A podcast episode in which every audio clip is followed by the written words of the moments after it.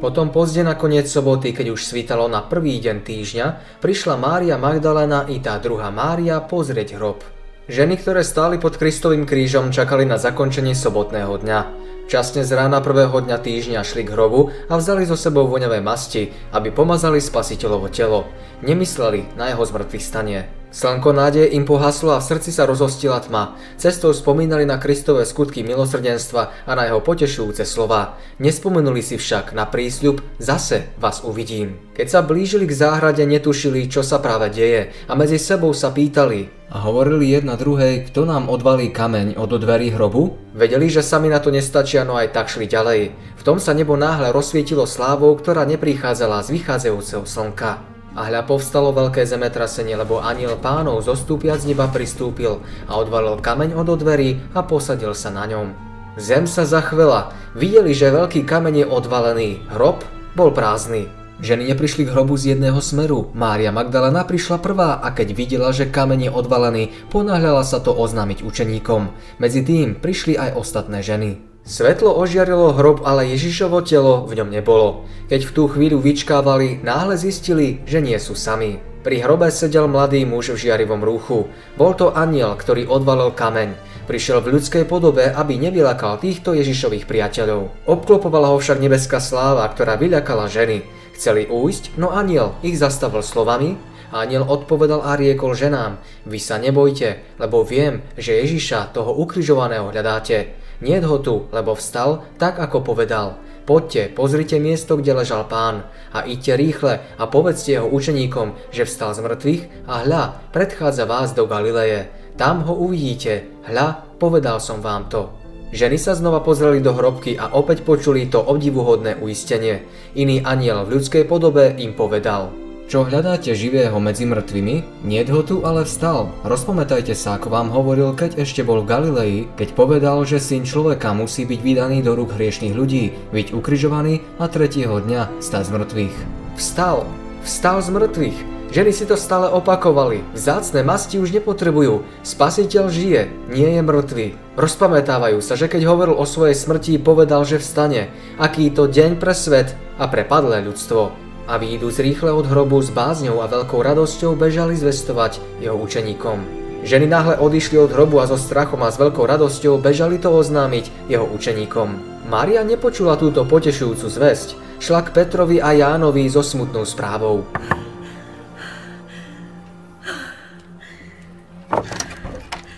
They've taken the Lord from the tomb, and we don't know where they've put him. Then Peter and the other disciple went to the tomb. The two of them were running, but the other disciple ran faster than Peter and reached the tomb first. He bent over and saw the linen cloths, but he did not go in. Behind him came Simon Peter, and he went straight into the tomb. Učeníci bežali k hrobu a presvedčili sa, že je to tak, ako povedala Mária. Videli rubáš i prestieradlo, ale nenašli svojho Pána. Predsa tu však bolo svedectvo, že Ježiš vstal. Posmrtné rúcho nebolo nedbalo pohodené, ale starostlivo zložené, všetko na svojom mieste. Ján, ako sa píše, videl i uveril. Dosiaľ nechápal písmo, že Kristus musí vstať z mŕtvych, no spomenul si, že Spasiteľ im svoje zmŕtvychvstanie predpovedal. Hrobové rúcha poukladal sám Kristus. Keď sa mocný anjel k hrobu priblížil, pridal sa k nemu iný, ktorý s ostatnými strážil Pánovo telo. Keď anjel z neba odvalil kameň, druhý vošiel do hrobu a rozviazal prestieradlá, v ktorých bolo Spasiteľovo telo zabalené. Spasiteľ ich však sám poskladal a patrične uložil. Ten, ktorý riadi hviezdne svety, atómy, hmoty, nepokladá nič za bezvýznamné. Celé jeho dielo sa vyznačuje poriadkom a dokonalosťou. Mária šla k hrobu za Jánom a Petrom. Keď sa však oni vrátili do Jeruzaléma, ona zostala tu. Pri pohľade na prázdny hrob jej srdce zvierala úzkosť.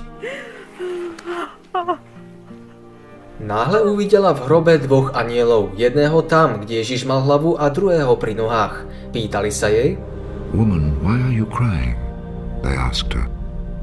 "They have taken my Lord away, and I do not know where they have put him."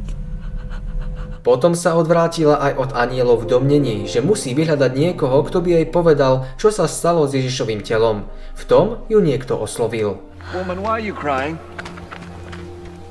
Who was it that you were looking for? She thought he was the gardener, so she said to him, If you took him away, sir, tell me where you have put him and I will go and get him. Keby sa táto boháčová hrobka zdala byť pre Ježiša príliš znešeným hrobom, sama by sa mu postarala o miesto odpočinku. Bol tu hrob, vyprázdnený Ježišovým slovom pri vzkriesení Lazára. Nemohol by byť hrobom Pánovým? Cítila, že veľkou útechou v zármutku jej môže byť vedomie, že sa smie postarať o drahé telo ukrižovaného. Teraz ju však Ježiš oslovil svojim známym hlasom Mária. Tu poznala, že sa jej neprihovoril niekto cudzí a keď sa obrátila, videla pred sebou Krista.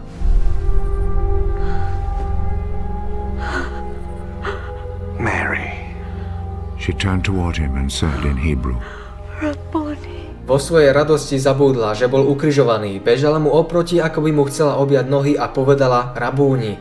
Ježiš však vystrel ruku a povedal, Do not hold on to me, because I have not yet gone back up to the Father. But go to my brothers and tell them, I am returning to him who is my Father and their Father, my God and their God. A Mária šla oznámiť radostnú zvesť učeníkom. Ježiš odmietol prijať poctu svojho ľudu, kým nemal istotu, že Otec jeho obeť prijal. Vstúpil do nebeských príbytkov a od samého Boha počul uistenie, že jeho výkupné za hriechy človeka je dostačujúce, že pre jeho krv môžu všetci získať večný život. Otec podpísal zmluvu dohodnutú s Kristom, že príjme kajúcneho a poslušného človeka a bude ho milovať, ako miluje svojho syna. Kristus mal dokončiť svoje dielo a splniť svoj sľub, že človeka urobí vzácnejším ako rídze zlato a ľudí ako zlato ofírske. Všetkú moc na nebi i na zemi dostalo knieža života a vrátilo sa k svojim následovníkom žijúcim vo svete hriechu, aby im udelilo zo svojej moci a slávy. Kým Spasiteľ bol v Božej prítomnosti a pre svoju cirkev prijímal dary, učeníci mysleli na jeho prázdny hrob, truchlili a plakali. Deň, ktorý bol pre celé nebesa dňom radosti pre učeníkov, bol dňom neistoty, zmätku a rozpakov. Ich nevera vo svedectvo žien je dôkazom toho, ako ich viera ochabla. Správy o Kristovom skriesení sa natoľko líšili od toho, čo očakávali, že im nemohli uveriť. Nazdávali sa, že je to príliš úchvatné, než aby to mohla byť pravda. Počuli už toľko názorov a teórií učenie sa tváriacich saduceov, že zvesť o vzkriesení vyvolávala v nich nejasné predstavy. Nemali potuchy, čo vzkriesenie z mŕtvych znamená, neboli ani schopní túto veľkú udalosť pochopiť. Anjeli povedali ženám, ale idte, povedzte ho učeníkom aj Petrovi, že ide pred vami do Galileje, tam ho uvidíte, ako vám predpovedal.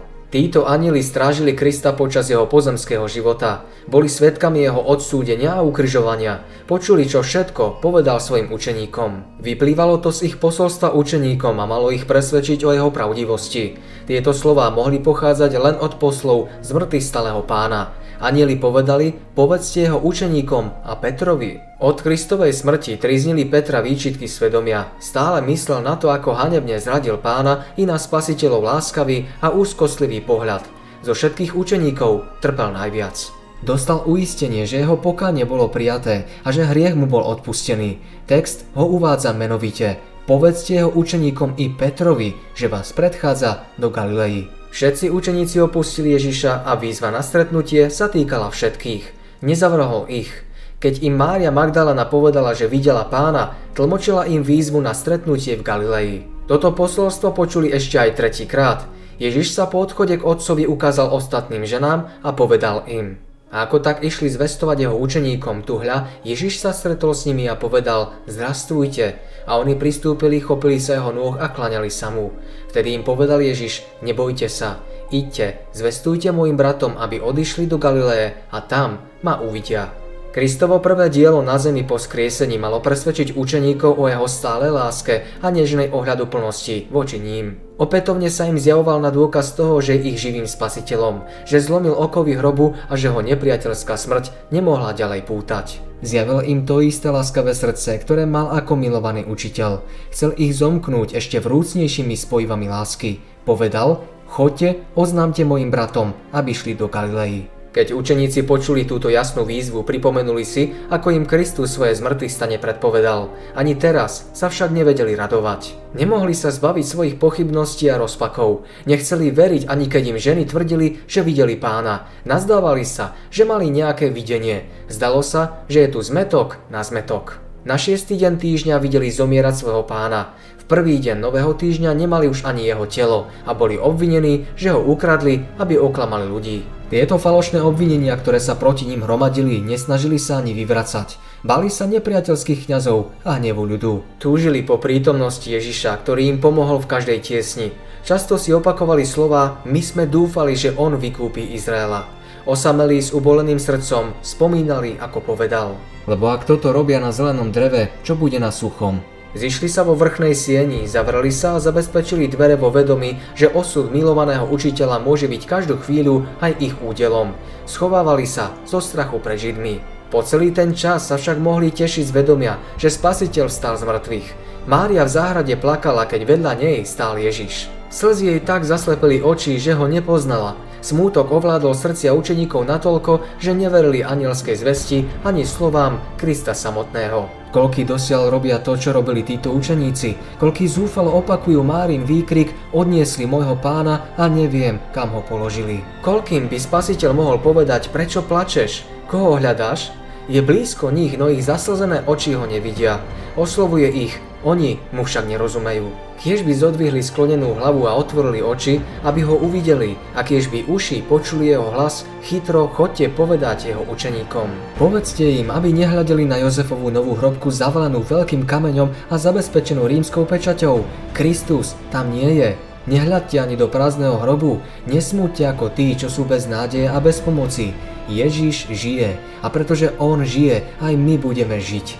Nech z vďačných srdc, z vďačných pier, ktorých sa dotkol svätý oheň, zaznie radosná pieseň: Kristus vstal, on žije, aby sa prihováral za nás.